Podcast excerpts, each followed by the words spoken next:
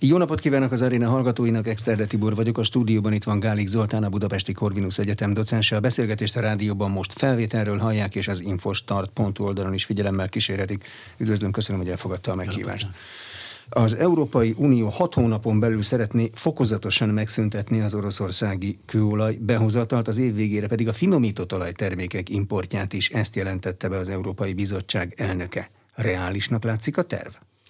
Minden esetre megdöbbentő, hogy ennyire gyorsan szeretne az Európai Unió megszabadulni Oroszországtól való függőségétől, hiszen hogyha visszatekintünk arra, hogy eh, ez mikor kezdődött 2007-2008 tájékán, amikor ugye először volt az Ukrajnát is érintő eh, olajválság, eh, akkor azt lehet mondani, hogy ez most egy hirtelen fénysebességre kapcsolás, aminek hát nem látjuk még a menetrendjét se pontosan, annak ellenére, hogy bejelentette ugye a bizottság, hogy ezt szeretné tartani, de hát azért ne felejtsük el, hogy itt még az állam és kormányfőknek lesz beszólása, illetve hát ki kell dolgozni a pontos tervet, és hát azt is tudjuk, hogy számtalan kivétel lesz, hiszen ugye köztük több ország között Magyarország is ez ellen még egészen biztosan föl fog szólalni, és hát egészen biztosan hosszabbítások is lesznek, ugye már halljuk, hogy 2023-ig is akár néhány ország kivételt kaphat ez alól. Hm, azt mondja a bizottsági elnök, hogy ezt rendezett módon fokozatosan kell kivonni a forgalomból úgy, hogy magunk és partnereink is alternatív ellátási útvonal útvonalakat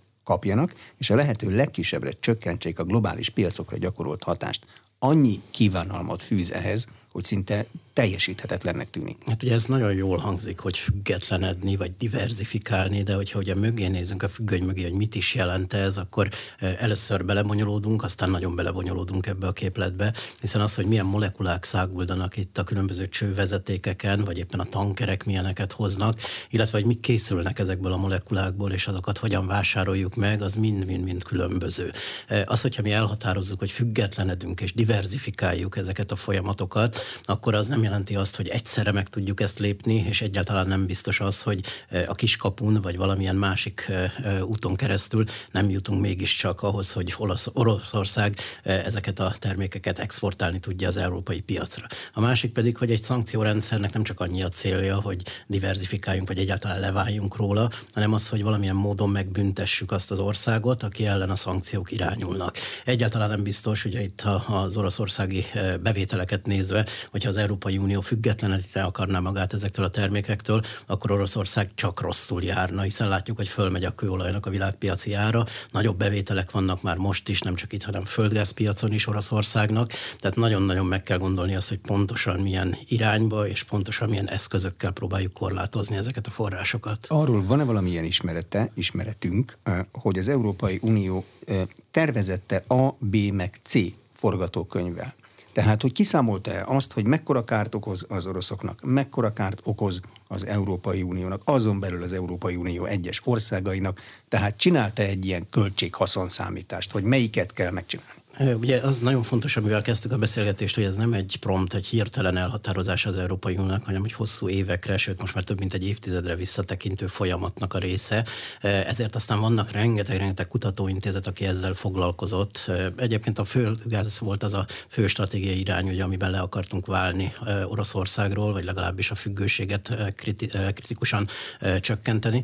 Olajban ugye ez mindig egy másodlagos kérdés volt, de most eljött ez a pillanat is. Tehát én nem láttam láttam ilyen tanulmányt magától az Európai Bizottságtól, vagy nem láttam ilyet az Európai Parlamenttől, kutatóintézetektől viszont annál többet, és ugye itt a fő megjegyzés, vagy a fő konklúzió mindig az, hogy lehet ilyet csinálni, fájni fog, többe fog kerülni, meg fogja zavarni a piacokat, meg fogja zavarni az európai gazdasági folyamatokat, inflációt gerjeszthet, de ennek ellenére kivitelezhető valamilyen módon. Ez nem teljes függőség megszüntetés jelent, hanem valamilyen módon a, a kritikus szint alá csökkentést. Ha megnézzük ezt egyébként más országok is csinálják, ugye hogyha az Amerikai Egyesült Államokra nézünk, ott is ugye nagyon szépen 70-es évektől kezdve egy ötödét lehet beszerezni például a kőolaj forrásoknak a különböző régiókból az Amerikai Egyesült Államoknak. Tehát valami ilyesmit kellene elérni, nem a totál függetlenség, hát most a háború alatt természetesen lehet, hogy ez lenne a cél, de nagyon kritikusan lehet ehhez csak hozzányúlni. Amikor egy kutatóintézet azt mondja, hogy nagyon fog fájni, akkor mire gondol? Kinek fog az nagyon fájni? Mert nincs két egyforma pozíciójú ember, meg nincs két egyforma pozíciójú ország se. Az infláció az nyilván mindenkinek fáj, de az sem mindenkinek ugyanúgy fáj. Hát természetesen, hiszen a különböző energia mix összetételek, ugye ez a különböző európai országokban más és más, akinek lehetősége van, hogy beszerezze például, és a közelében van azoknak az olajforrásoknak, amelyek hozzásegítik, hogy különböző finomított termékeket és végtermékeket gyártsanak, azoknak kevésbé fog fájni, ugye gondolunk itt az északi országokra elsősorban, vagy a nyugati országok közül nagyon sokra, akik ugye, és megint egy újabb dolog, ugye a különböző csővezetéken keresztül hozzájutnak ezekhez az olajtermékekhez, vagy éppen kikötővel rendelkeznek, azok, akik távol vannak a tengertől, akiknek kisebb az áteresztő kapacitása, vagy nincsenek kiépítve ezek a vonalak, nekik sokkal jobban fog természetesen fájni. Valamilyen költség megosztáson gondolkozik az Európai Unió, hogy tehát annak az országnak valamit fizetni kell, akinek nincsen tengere, meg nem megy át rajta csővezeték, tehát rosszabbul jár. Hát ha fizetni, segíteni kellene, ugye egyébként, hogyha nem járunk egyébként nagyon messze attól, hogy az energiapolitikát összességében nézzük, hiszen tudjuk, hogy a zöld energiára, megújuló energiaforrásokra való áttérés az a bizottságnak egy nagyon fontos, és az egész Európai Uniónak egy nagyon fontos célja, 2020-as, 2030-as, 2050-es céljai vannak, és éppen most volt vita ugye köztünk kelet-közép-európai országok, illetve az Európai Unió között, hogy ezek az áttérések is minket sokkal keményebben fognak érinteni, és ezért az Európai Unió gondolt arra, hogy kompenzálná ezeket az országokat. Ugye ezek sem végleges és lezárt viták, folyamatok ezek is, de ebben a folyamatban is nagyon ki kell állnunk, és sarkunkra kell állni, hogy valamiféle kompenzáció, vagy valamiféle segítség szülessen. A, ugye van egy úgynevezett taxonómia rendelete az Európai Uniónak, ami a, a környezetre kevésbé ártalmas hatású energiákat taxálja úgy, sorolja föl úgy, hogy azok akkor egy kedvezőbb besorolást kapjanak. Ezt át kell gondolni a háború után. Ugye arról van szó, hogy atomenergia, szénenergia, gáz, ilyesmi. Hogyne, persze, természetesen mindegyik mindennel összefügg. Ugye az előbb felsorolt dokumentumokban is ezekről szó van, hogy mi a legkedvezőbb, mi a leginkább elérhetetlen cél.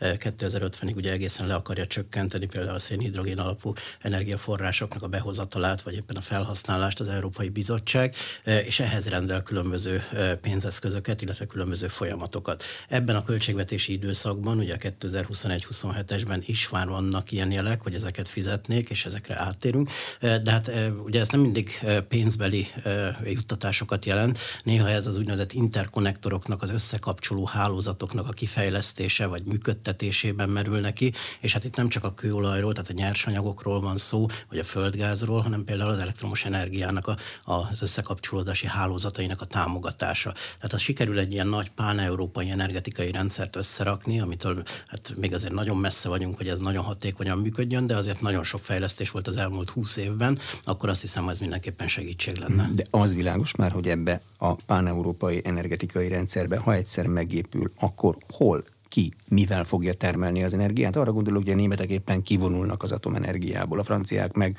szinte látótávolságba telepítenek Franciaországban atomerőműveket. Azok a stratégiai dokumentumok, amik arról szóltak, hogy Európának milyen energiadiverzifikációra van szüksége, illetve milyen energiahatékonysági megoldásra, abban én ezeket a pontokat, tehát hogy hogyan lehetne beszerezni, illetve hogyan lehetne megtermelni és azt elosztani, és azt mindegyik európai országot érinti, koherensen még nem láttam, de biztos vagyok benne, hogy az elkövetkezendő években ilyen kutatások nagyon sokak lesznek, és hogyha ugye fel akarjuk váltani ezeket az energiaforrásokat, akkor muszáj lesz ezen is elgondolkodni. Egyébként az biztos, hogy képesek vagyunk felváltani ezeket az energiaforrásokat. A kőolajat ki tudjuk termelni, a szenet ki tudjuk bányászni, az atomenergiát meg tudjuk termelni, amennyiben van hozzávaló technológiánk, amelynek egy részét Oroszország csinálja, más részét meg nem Oroszország csinálja. Nagyon hangzatos célok ugye ezek.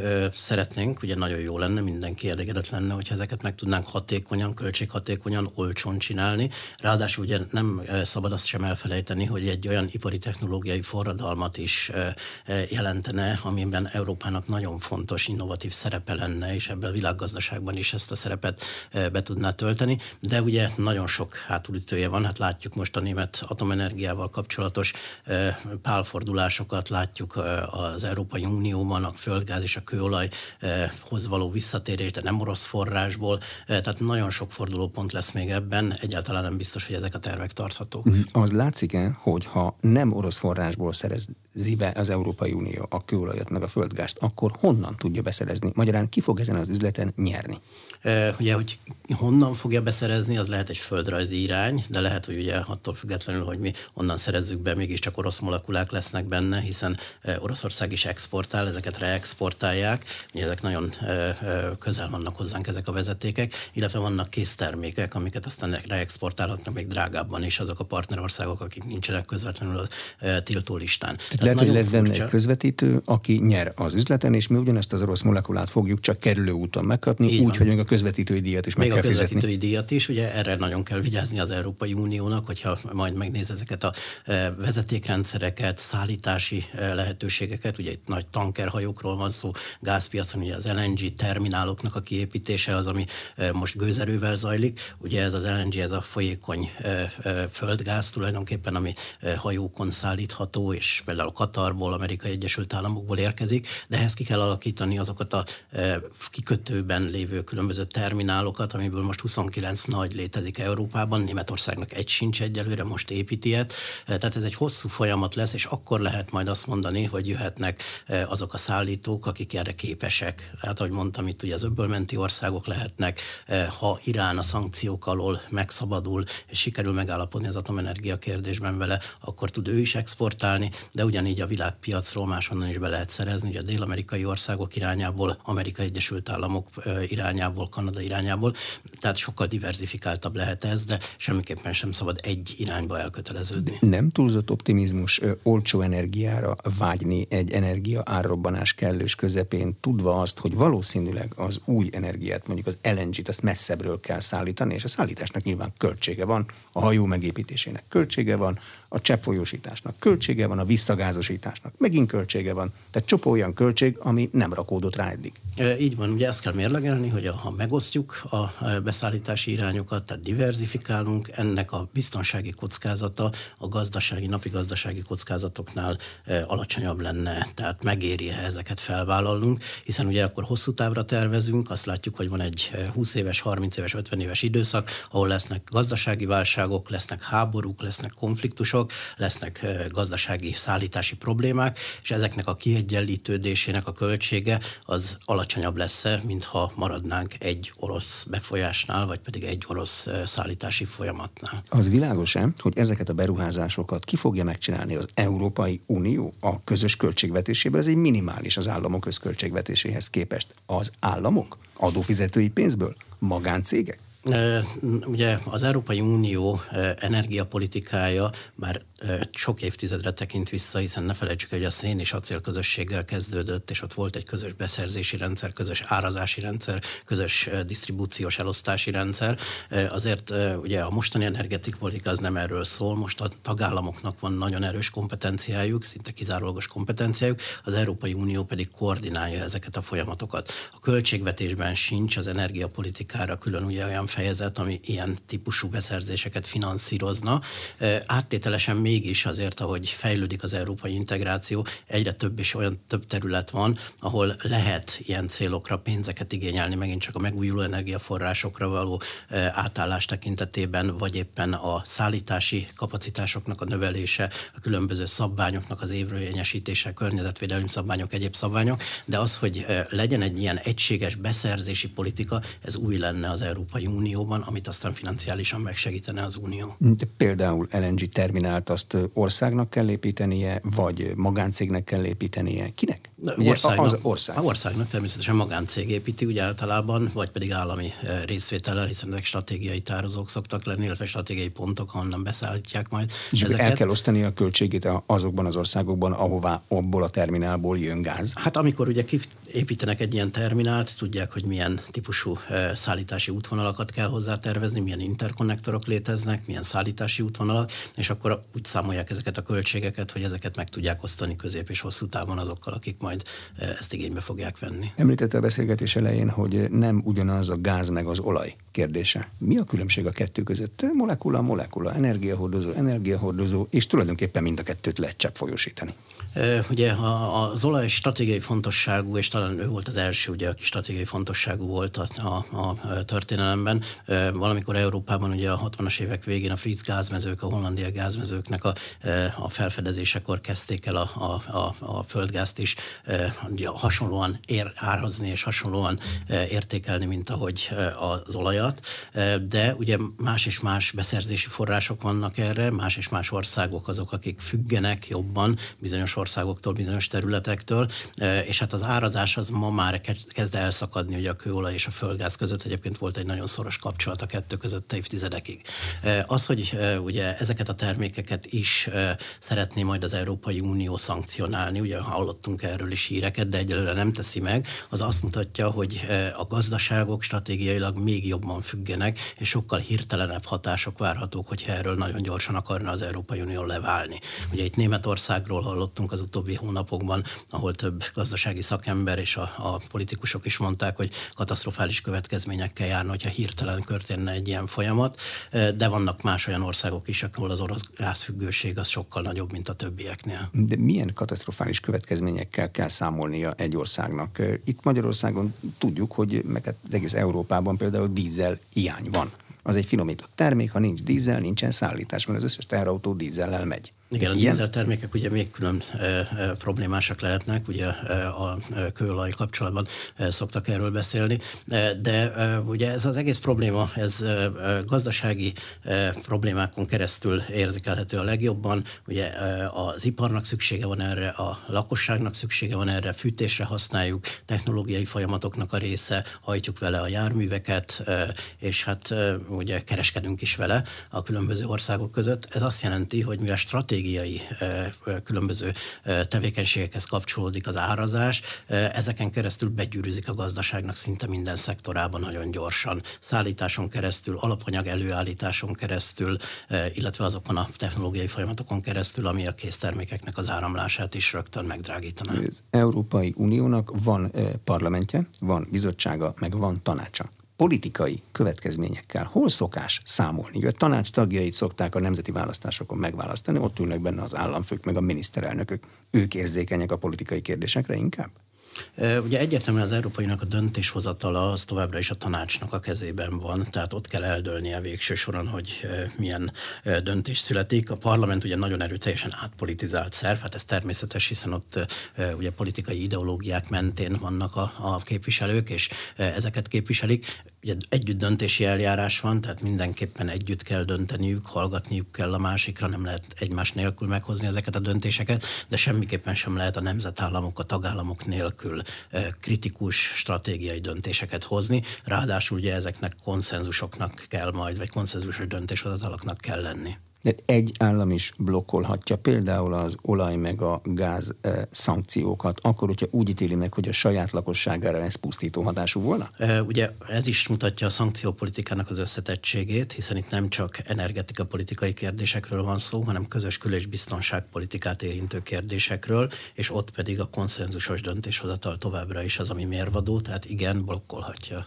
közös kül- és biztonságpolitikája már van az Európai Uniónak? Mert akkor azt kéne megtudnunk, hogy ki az az ember, aki az Európai Unió nevében tárgyal például. Ugye az, hogy ki tárgyal az Európai Unió nevében, az lehet a legfősőbb, ugye a, a külügyminisztere az Európai Uniónak, aki ugye speciális rangon tud tárgyalni, de ugye az európai külpolitikával azért az Európai Uniónak az elnöke is foglalkozik bizonyos tekintetben, a bizottságnak az elnöke is kompetens, tehát három ilyen kalap is van, akik akik meghatározóak ebben a kérdésben, de az, hogy ki tárgyal, meg ki dönt a végén, ugye mindig az Európai Unió alapszerződése szerint a döntés az a tanácsnak a kezében van, az Európai Tanács, Uniótanak a tanácsa, tehát az állam és kormányfőknek a kezében. Világos az Európai Unió külpolitikájának irányvonala most, hiszen a tagállamok külpolitikai jellegű kérdésekben is időnként nagyon éles vitákat folytatnak.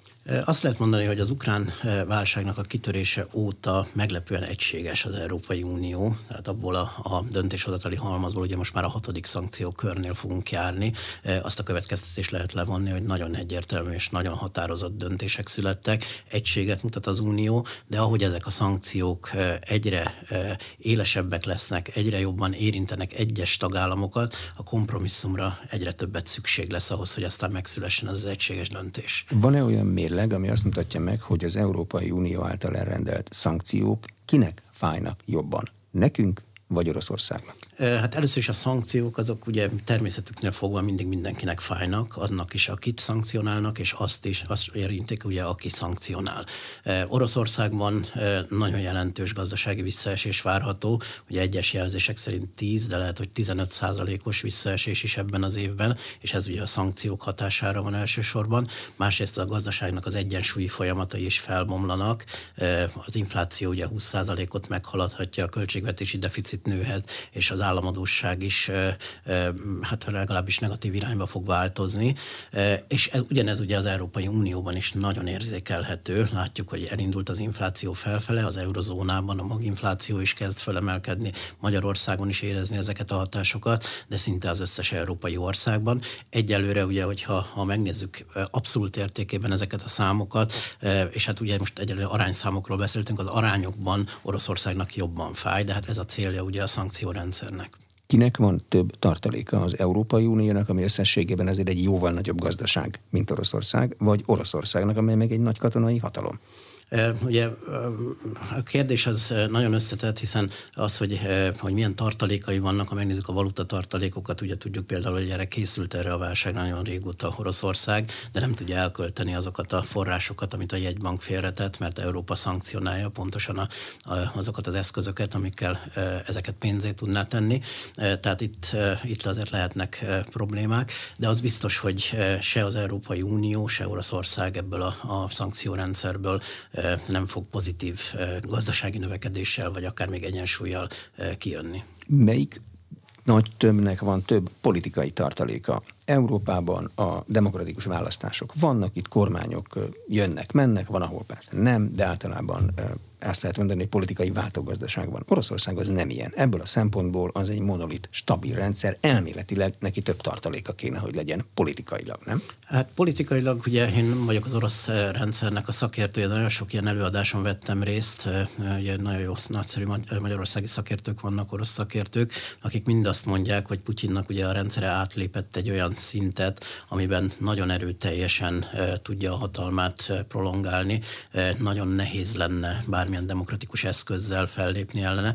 Az biztos, hogyha az ukrajnai válság az negatív kimenetelű lenne, elhúzódna, nem lennének meg a területi kedvezmények, ugye, amiket Putyin el szeretne érni, akkor lehetne valamiféle recsegés, ropogás itt a gépezetben, de abban az esetben, hogyha csak szankciópolitikával egy nagyon elhúzódó konfliktus, amiben vannak azért előnyök, vannak területi nyerességek, sikerül elzárni a Ukrajnát ugye a Fekete-tengeri résztől, akkor azért nagyon nehéz lenne itt bármiféle politikai változást elérni. Európai kormányokban az ukrán háború elhúzódása miatt lehet politikai recsegés, ropogás? Eh, hogyha ez a gazdasági válság, ugye amit ez az egész szankciórendszer, illetve maga a válság, tehát az ukrajnai háború eh, indukált, ez elhúzódna, akkor természetesen minden előfordulhat, hiszen ez az embereknek a mindennapjait fogja érinteni lefordíthatják rögtön azokat a kérdéseket, amiket a politikusok és a, a szakértők most megfogalmaznak, megéri-e egy ilyen típusú válságkezelés, egy szankciópolitika, hogyha ilyen áldozatokat kell hozni. És ugye ezt kell nagyon ügyesen és okosan a politikusoknak bemérni, hogy meddig tudja majd a társadalom tolerálni ezeket a kérdéseket. Nagyjából ugyanazzal magyarázzák az európai országok politikusai az Oroszországgal szembeni szankcióikat? Vagy ugye, balti államokban teljesen más a helyzetük, szomszédban vannak, ott nem nagyon kell magyarázni. hogy mi a helyzet. De vannak távolabbi országok is.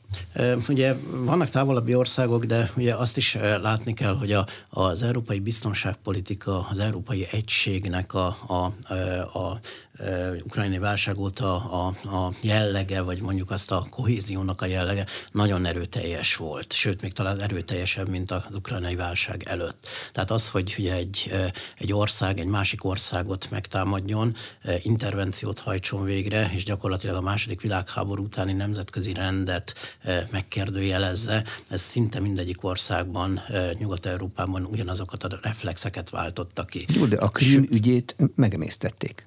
Hát, hogy megemésztették, az túlzás, ugye Krím az továbbra is, és nagyon hosszan, ugye szankciók alatt van az orosz gazdaság 2014-2015 óta több körös szankciók van elvágatott ugye az európai finanszírozási piactól, az olajpiacnak a, a szankciói ugyanúgy éltek korábban is, tehát azért nem mondanám, hogy, hogy ezek új keletűek lesznek, de azért egy hatalmas nagy pofont kapott, és mondjuk egy kicsit felrázta az európai integrációt. Gondoljunk csak Svédországra, Finnországra, akik lehet, hogy NATO tagok lesznek hónapokon belül.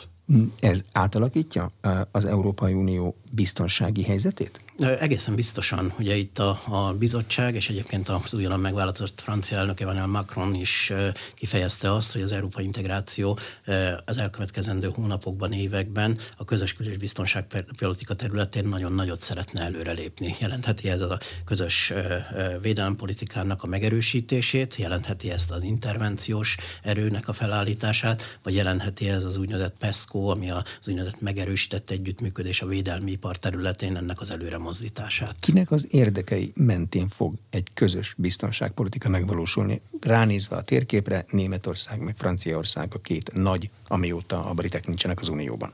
Még Olaszországot azért tegyük Olaszország. hozzá, hogy Olaszország nagyon jelentős tényező, Spanyolország is ebben benne van, és azért látjuk, hogy itt a kis és közepes államok is nagyon aktívan támogatják, és egyébként hazánk is támogatja ugye az ez irányú törekvéseket.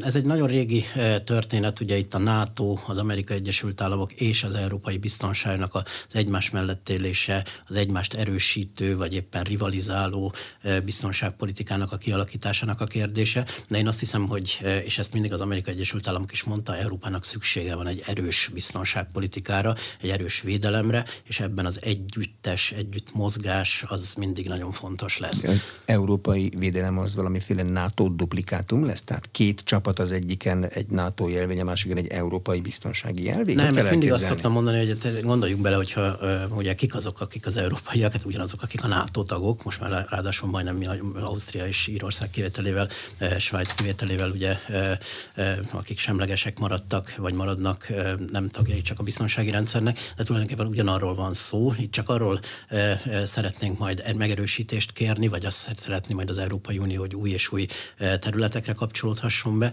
amik a közös védelempolitikában az egységes fellépést teszik lehetővé. Nagyon sok együttműködés volt a NATO-val, 2003 óta van egy szerződés, amin keresztül párhuzamosan hajlad a NATO az Európai Unióval, például stratégiai együttműködés, taktikai tervezés, különböző eszközkezelésben föl tudja venni az Európai a NATO eszközöket, de nagyon fontos lenne, hogy önálló parancsnoki rendszer alakuljon ki, önálló logisztikai rendszer, és a védelmi iparoknak a koncentrációja az még magasabb fokon valósuljon meg. Úgy kell elképzelni, hogy ha ilyen lett volna, akkor Jugoszlávia idején az európai haderő avatkozott volna be, nem a NATO? Hát ez nagy kérdés, ugye, mert, mert ahhoz nekünk, hogy bármi bármit csináljunk, biztonságtanácsi felhatalmazás kellene. Ugye ez egy új dimenziója, vagy nem új, hanem egy 1945 létre meglévő dimenziója a biztonságpolitikának, de biztos, hogy az Európai Uniónak, ha képességei lennének, akkor erőteljesebben tudna beavatkozni.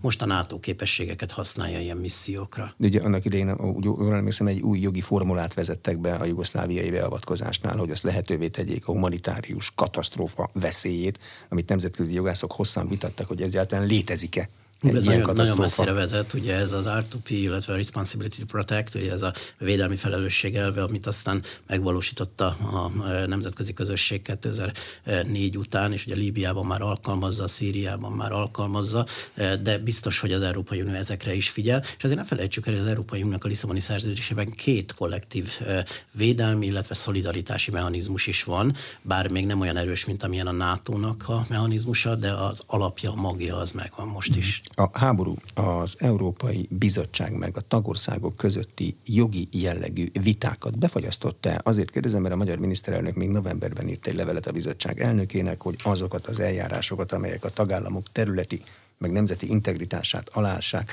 legyen szíves felfüggeszteni, és egy rövid válasz érkezett, hogy ez nem egy levél kérdése, ezek jogi ügyek, ezeket nem szokás felfüggeszteni. Mennyire jogi, meg mennyire politikai jellegűek, például a kötelezettségszegési eljárások? Hát ezek ugye különböző dossziék, amik futnak az Európai Bizottságnál. Ugye az Európai Bizottság a szerződéseknek az őre, ő az, aki jelzi egy országnak, hogyha valami nem stimmel, aztán utána, miután választ kap, eh, jogi útra tereli a kérdéseket, és a legvégén pedig, hogyha nem sikerül megegyezni, hogy a bíróságnál kötnek ki ezek az ügyek. Most ebben politikailag ugye a tanács, illetve eh, a, hát a parlament egy kicsit más tészta, de a parlament se szokott beleszólni, úgyhogy álljon le ez az ügy, tehát nincsen itt olyan jogi kompetencia, amit itt érvényesíteni lehetne. Valóban ezek az ügyek mennek saját maguktól előre. Mm. De azért elérik ugye azt a pontot is, amikor már döntés kell, és amikor a tanács lehet érintve, ott történhet valamilyen politikai nyomásgyakorlás. Ilyen helyzet, mint egy háború, az nem számít viszmajornak? Ilyenkor nem kell megállítani ezeket az eljárásokat, már csak az egység megteremtése érdekében, és nyilván mindenki szívesebben együttműködik a bizottsággal, meg az Európai Unióval, hogyha nem kell mással jogokkal is foglalkozni. Hát a közösségi jog az ilyen helyzetet nem nevesít a szerződésekben, illetve a másodlagos joganyagban sem tudok ilyesmikről. Hm. Hol tartanak az eljárások? Minden a maga rendjén megy, van Magyarországgal szemben is legalább fél tucat ha jól emlékszem, ennyi van folyamatban. Nem van ország, amelyen még több van Igen. folyamatban. Ugye, hát itt, Régi országok szokták ezt gyűjteni. Ami, ami ugye a, a legkritikusabb, és számunkra is az elkövetkezendő hónapokban a leginkább e, e, érzékeny lehet, ez az új jogállamisági mechanizmus, ami ugye most indult meg e, a múlt héten, ami hát egy 5-9 hónap után, akár egy gyorsított eljárás keretében is eredményt hozhat. Ugye itt azért nagyon sok forduló lehet még, és nagyon sok különböző fordulat következhet be, de biztos, hogy ez egy, egy olyan eljárás, ami ugye nagyon súlyos pénzügyi érdekeket is érint. Mm, az, hogy jogállamisági mechanizmust vezetnek be, annak a ö, jogi alapja az a magyar alkotmányos rendnek való megfelelés, az Európai Unió szerződéseinek való megfelelés. Szóval mihez képest jogállami, meg nem jogállami egy nemzeti szabályozás? Nagyon messze vezetnek ugye ezek a kérdések is, de az Európai Unió a Lisszaboni szerződéssel teremtette meg a jogalapját annak, hogy ezeket a típusú eljárásokat elindíthassa. Ugye itt két eljárás is van, a hetes cikk szerinti eljárás, ami általában jogállamisági kérdések alapján indult. Tudjuk, hogy ez elakadt ez az eljárás, ugye itt a kimenetele, hiszen Lengyelország is azt mondta, hogy ha eljutna egy döntéshozatali fázisba, ott blokkolná a döntéshozatalt, ez most nincs napirenden. A másik viszont ez az új költségvetést érintő e, jogállamisági eljárás, ami a tavaly decemberi, illetve 2020 decemberi e, megállapodás után e, egy évre, amíg nem született bírósági döntés felfüggesztésre került a végrehajtása, vagy legalábbis nem indított a bizottság eljárás, ez az, ami most elindul. És hát ugye itt volt egy bírósági ítélet, ez a bírósági ítélet, ez nagyon komolyan foglalkozott azzal, hogy milyen feltételek mentén és hogyan kell értelmezni a jogállamiságnak a kérdését az európai szerződések alapján. Van egy döntés, és hát azt lehet mondani, hogy az európai jog a bírósági döntésen keresztül is fejlődött, hiszen most már a tagállamok, illetve a bizottság, a parlament vissza tud nyúlni ezekhez a bírósági határozatokhoz és jogértelmezésekhez. Tehát ez alapján történnek ezek a, a folyamatok, és hát ugye a maga az eljárásrend, az, hogy hogy fog ez lezajlódni, illetve ennek a kimenete, az viszont még kérdés lesz, hiszen ez az első ilyen az Európai Unió történetében. Az világos-e, hogy egy Európai Uniós tagállamban melyik jognak van elsőbsége? Az Európai Unió jogának, amit az Európai Bíróságon lehet érvényesíteni, a nemzeti jognak, amelynek a teteje mondjuk egy nemzeti alkotmánybíróság. Vannak döntések német alkotmánybíróságnál is, lengyelnél is, amelyek ezt a kérdést az asztalra teszik. Ó, hát hogy nem, a német alkotmánybíróságnak volt 1972-ben, 86-ban, 92-ben a Maastrichti szerződés után, utána 2009-ben egy hatalmas nagy döntés, ami pont ezzel foglalkozott.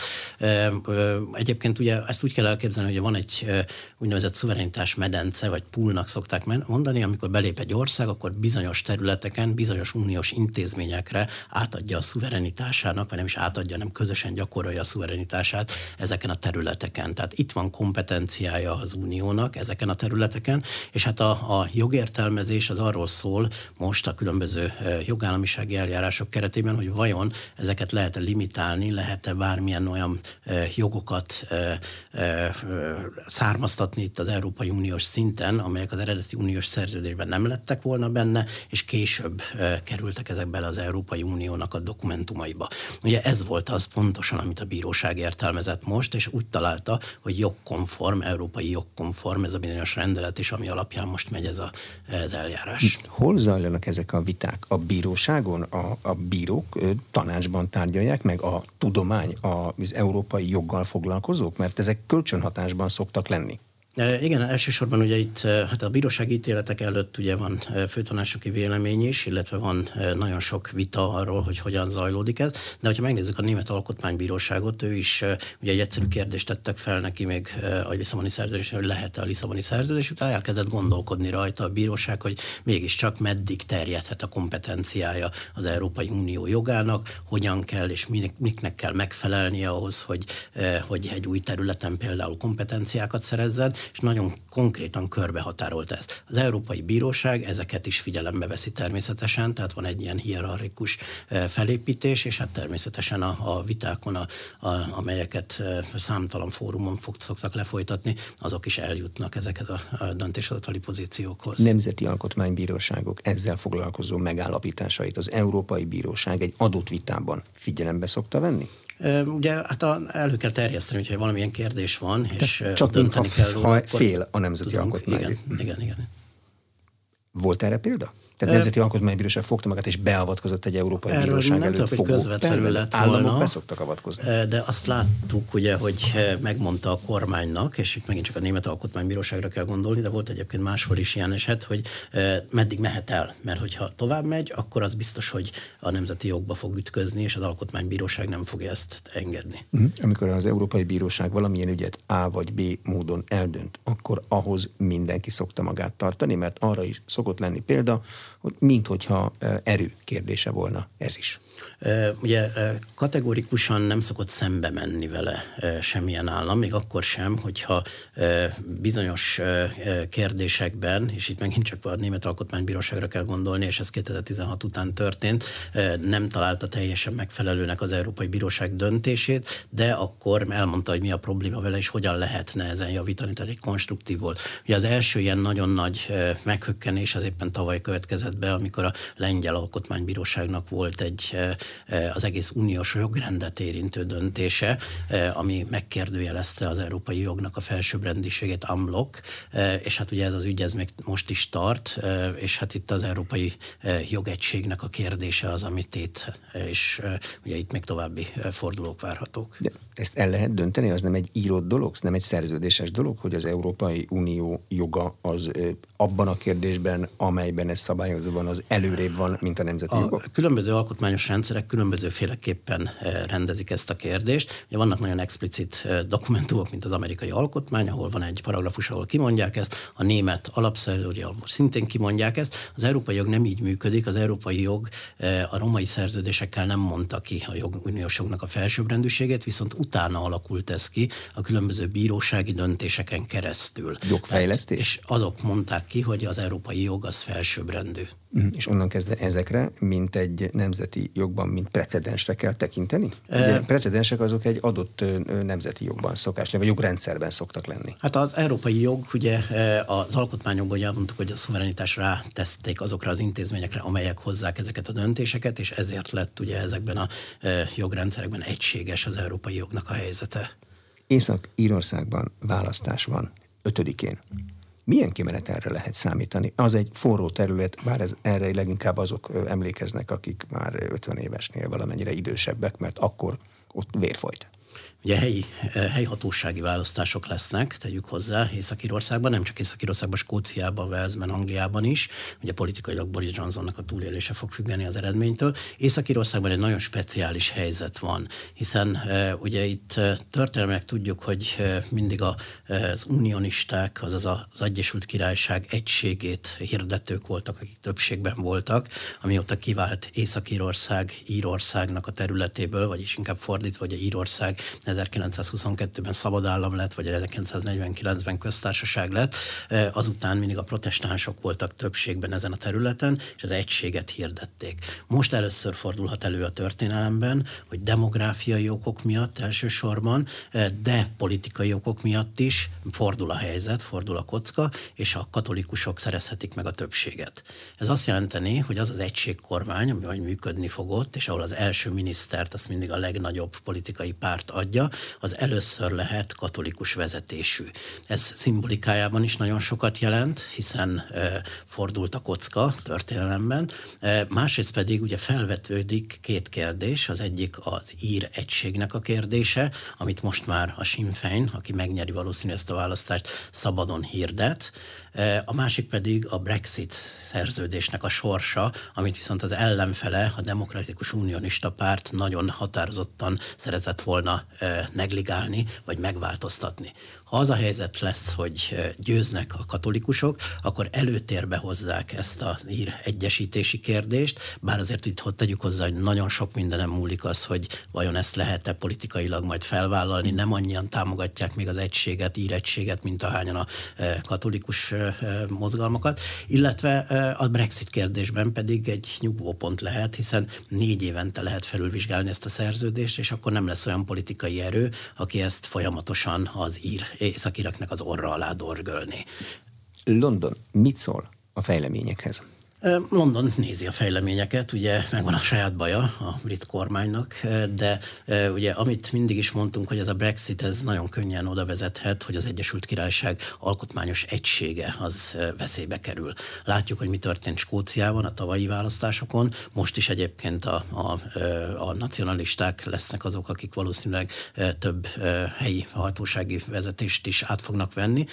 Ugyanezt történt meg Észak-Írországban, tehát itt az egységes Egyesült Királyságnak a léte az, ami hát megint csak egy, egy morzsával ugyan, de lehet, hogy jó nagy morzsával, de veszélybe fog kerülni. De az mit jelent, amikor az egységes Egyesült Királyság, akkor nem lesz Egyesült Királyság, csak királyság lesz? Hogy kell elképzelni, hogy szétesik? Hát ez egy sziget, nem nagyon tud szétesni.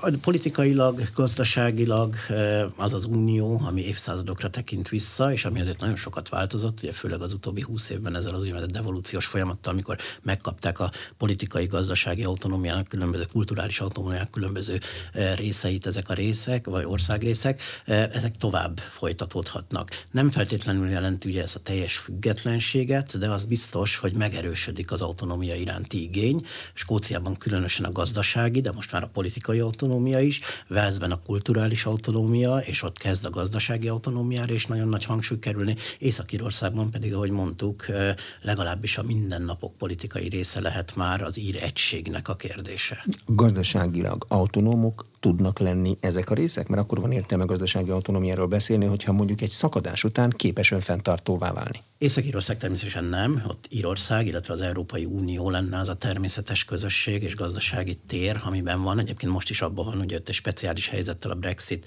eh, kiszakította Egyesült Királyságot a Vámunióból és az Európai Egységes Piacból, de benne hagyta Észak-Írországot.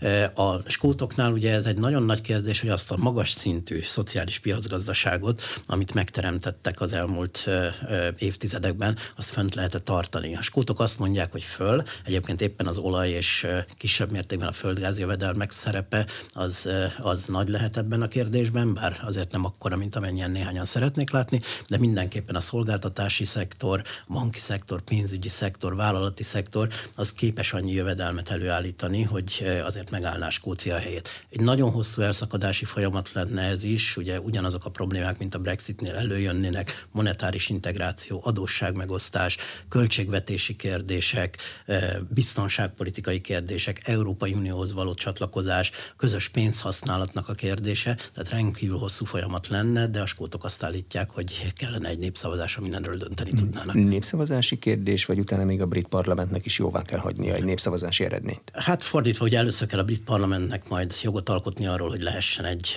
ügydöntő népszavazás. Nagyon fontos, hogy ügydöntő népszavazás lenne, és utána el kell fogadni az eredményt. Uh-huh.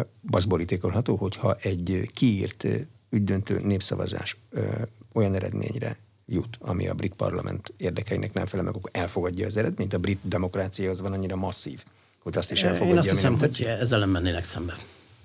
Várható ez? 5-10-20 év? Ugye, amikor 2014-ben megvolt ez a népszavazás, akkor, ahogy fogalmaztak, egy generációra került ez a kérdés, ami azt jelenti, hogy még évtizedekig maradna a helyzet, viszont politikailag tarthatatlan. Ugye Boris Johnsonnak is el kellett ismernie, hogy a, a politikai paletta annyira megváltozott, és a politikai feltételek a Brexit-tel, ugye a skótok nagyon nagy 65 százalékos nagyobb százalékban bent akartak maradni az Európai Unióban, és hát a, a nacionalistáknak a megválasztásával, és nagyon egyértelmű megválasztásával lehetett látni, hogy a politikai helyzet úgy változik, hogy ezeket a kérdéseket folyamatosan napirenden lehet tartani, el lehet érni, hogy egység alakuljon ki legalább a népszavazás mögött, sőt, akár népszavazást úgy is tartanának annak, hogy nem lenne legitim, hiszen azt mondták, hogy eh, lásd eh, Kanada problémáját, ugye ott is eh, Quebecnél volt egy ilyen probléma, hogy népszavazást tartanának annak ellenére, hogy nem adják meg a jogokat. Ez politikailag felvállalhatatlan lenne, mégis úgy döntenének az emberek, akik ilyenkor meg jól fel lennének bosszantva, hogy ezt de tovább vigyek. Britek jól fellettek bosszantva a Downing Street 10-ben tartott bulik miatt. Boris Johnson helyzete azóta fix, mert jött az ukrán háború? Boris Johnson helyzete egyáltalán nem fix, ugye Boris Johnsonnak nagyon nagy problémái vannak, a népszerűsége hihetetlen mélységekben van, nagyon sokan figyelik a saját pártjából azt, hogy a holnapi választásokon milyen eredmények születnek, és hát nagyon sok bizalmatlansági indítvány van most annál a bizonyos képviselőnek, gyűjti ezeket, és el kell érni ugye 53-at ahhoz, hogy, vagy 54-et, hogy meginduljon egy bizalmatlansági szavazás, és esetleg egy új választónak, új vezetőnek ennek a választása. E, mindez, e, ugye, ha nem most következne be, akkor is a következő választásokig valószínűleg be fog következni. Köszönöm szépen az elmúlt egy órában. Gálik Zoltán, a Budapesti Korvinusz Egyetem docense volt az Inforádió arénájának vendége. A beszélgetést a rádióban most felvételről hallották, és az infostart.hu oldalon is figyelemmel kísérhetik. Köszönöm a figyelmet, Exterde Tibor vagyok.